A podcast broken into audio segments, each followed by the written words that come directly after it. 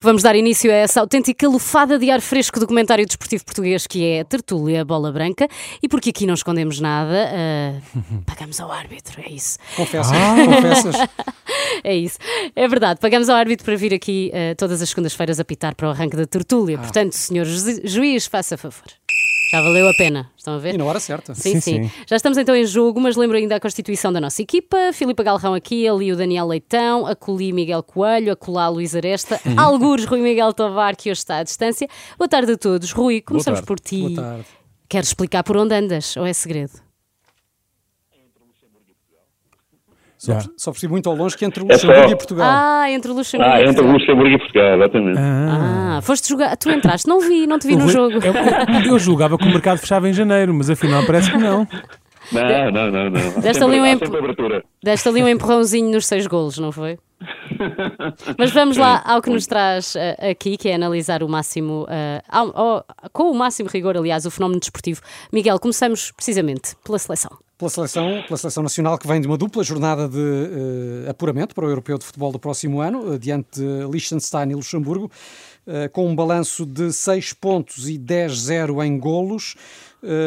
começo por ti, Luís. Pergunto se te encheu as medidas ou se a fragilidade dos adversários, apesar de tudo, recomenda prudência na análise. Recomenda, recomenda, porque é preciso contextualizar, não é? Entre, entre 211 seleções, o Liechtenstein ocupa a, a, a, Liechtenstein, perdão, ocupa a posição 198 do ranking eh, da FIFA. O Luxemburgo é a posição 92, Portugal é décimo nesta altura, eh, portanto isto tem que ser contextualizado. É, de facto é bom não sofrer gols, como disse o Roberto Martínez, e é bom marcar 10, mas isto tem que ser visto eh, à luz do, de, deste ranking da FIFA e, e, e tudo quanto seja no apuramento para este campeonato da Europa, em face dos adversários de Portugal, para mim, tudo quanto seja fechar isto uh, apenas, uh, menos do que só, uh, fechar só com vitórias é pouco. Portugal tem que ganhar todos os jogos nesta fase de qualificação porque os adversários são fracos. Gostei da nova dinâmica da seleção, a circulação de bola mais intensa do que não era Fernando Santos. A seleção tem bons jogadores para este modelo de jogo e gostei do Cristiano Ronaldo. Está diferente, vi um Ronaldo a jogar para a seleção e a não esperar que a seleção jogue para ele e isso é o mais positivo que retiro destes dois jogos. E tu, Rui, também sentes eh, na seleção o ar fresco, de que de resto falou Ronaldo, agora com Roberto Martínez aos comandos, a seleção? Eu sou mais Bruno Fernandes.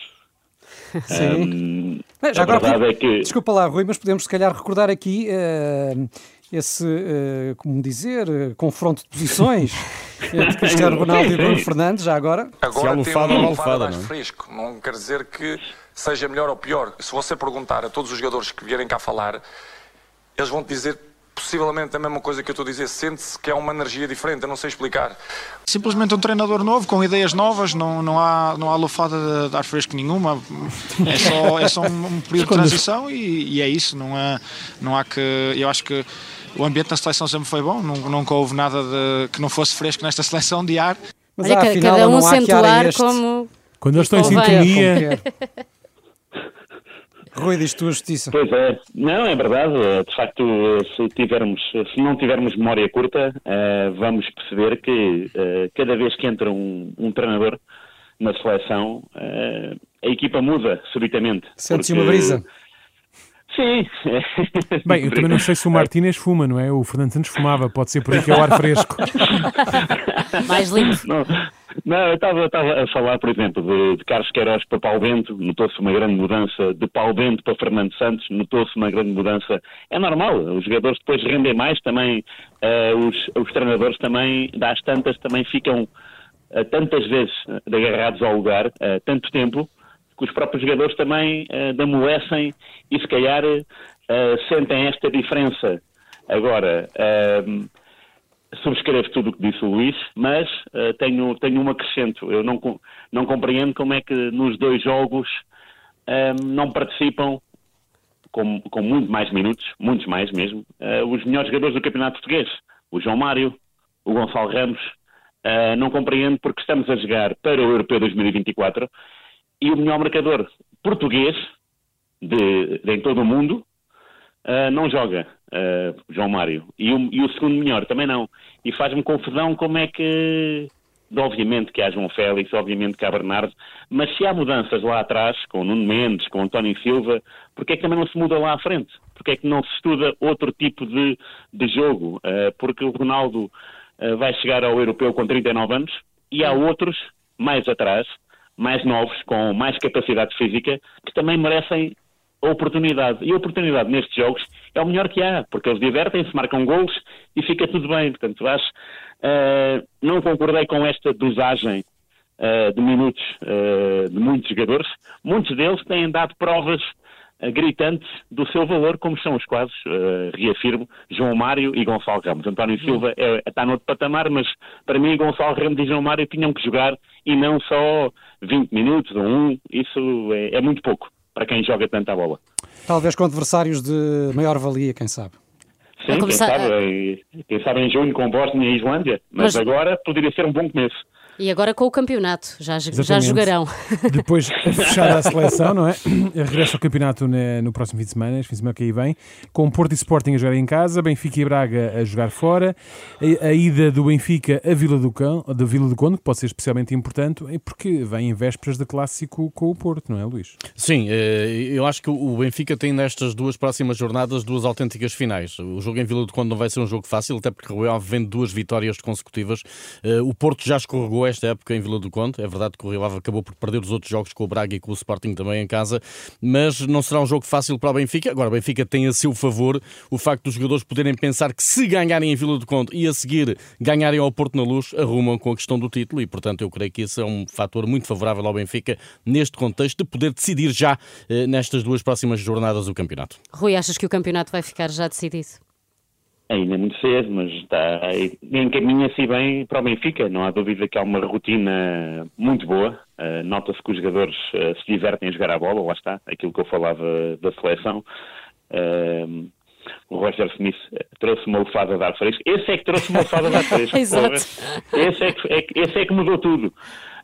e, na verdade, acredito que o Benfica, com alguma dificuldade, uh, claro, o Rio Ave tem, tem, tem os seus argumentos, como é lógico, mas o Benfica é uma equipa que uh, está apresenta-se muito cómoda, seja onde for. Um, e já, já jogou em Paris, já jogou em Turim, portanto há ali uma dinâmica muito interessante. É claro que é sempre bom uh, para os outros clubes de média classe, aliás, da classe média, poderem também uh, usufruir uh, de estar no, no, campo com essas, com essas figuras e tentar roubar a bola e roubar protagonismo, mas a verdade é que se a lógica imperar, obviamente que o Benfica é, é francamente favorito. Agora, uh, será muito interessante, seja qual for o resultado, e mesmo que, que os 10 pontos se mantenham, será muito interessante ver Sexta-feira Santa, Benfica-Porto, porque uh, para o Porto é muito mais que um jogo jogar na luz. E isso uh, isso é válido na, na atitude e também na estatística, porque na nova luz o Porto tem mais vitórias que o Benfica, portanto há aqui um dado também uh, adicional ao sentimento. E isso, portanto, sejam 10, sejam 7, sejam 8, o que interessa é que, de facto, uh, para a semana o jogo vai ser uh, a doer no bom sentido. Muito o que interessa também é para a semana perceber se temos o apoio de uma marca de ventoinhas, não é? É só se fala de ar fresco aqui, hoje. Mas pronto. Sim. Ou alguma constipação. Temos que, que, ir aos nossos habituais espaços de autor, mas antes disso, só muito rapidamente, eh, este fim de semana tivemos no futebol feminino o Benfica Sporting, que ontem bateu o recorde de assistência na luz com mais de 27 mil espectadores. Uh, Luís, o que, que, o que tens a dizer sobre isto? É, eu acho que uma parte dos que estavam lá estavam à espera de nova goleada do Benfica, sincero. Mas, mas perderam.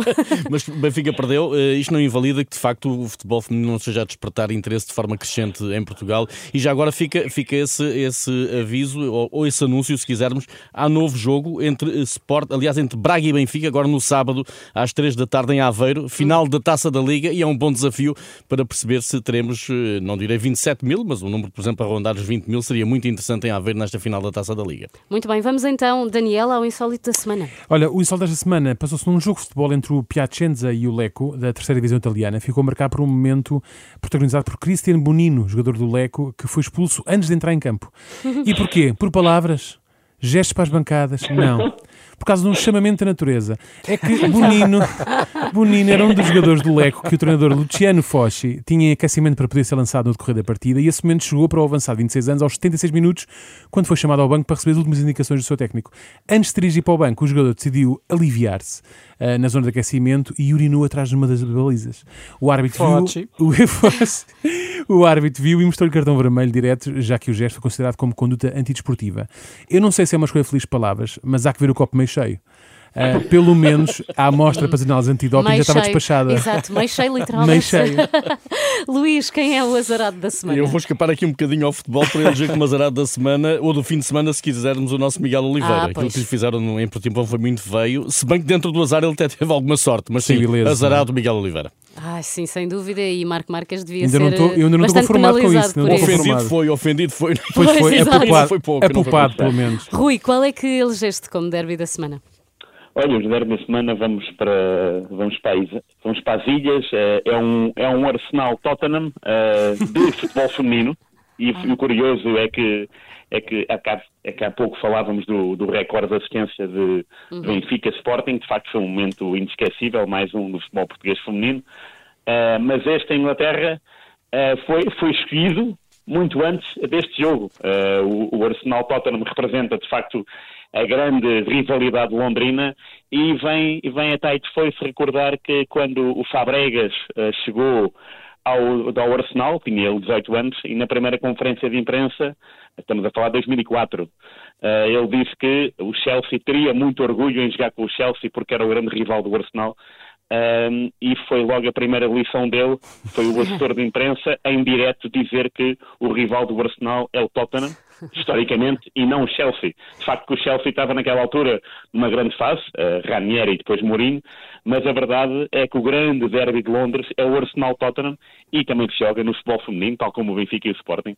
E todas elas estão de parabéns e espero que estejam de parabéns no verão, quando formos uh, jogar o Mundial. Exatamente. Quem é que ganhou esse Arsenal-Tottenham? Opa, esse é o Arsenal, é, é, é vencedor crónico, 5-1. Ah, muito bem. Está feito, bola branca, tertúlia. Voltamos para a semana.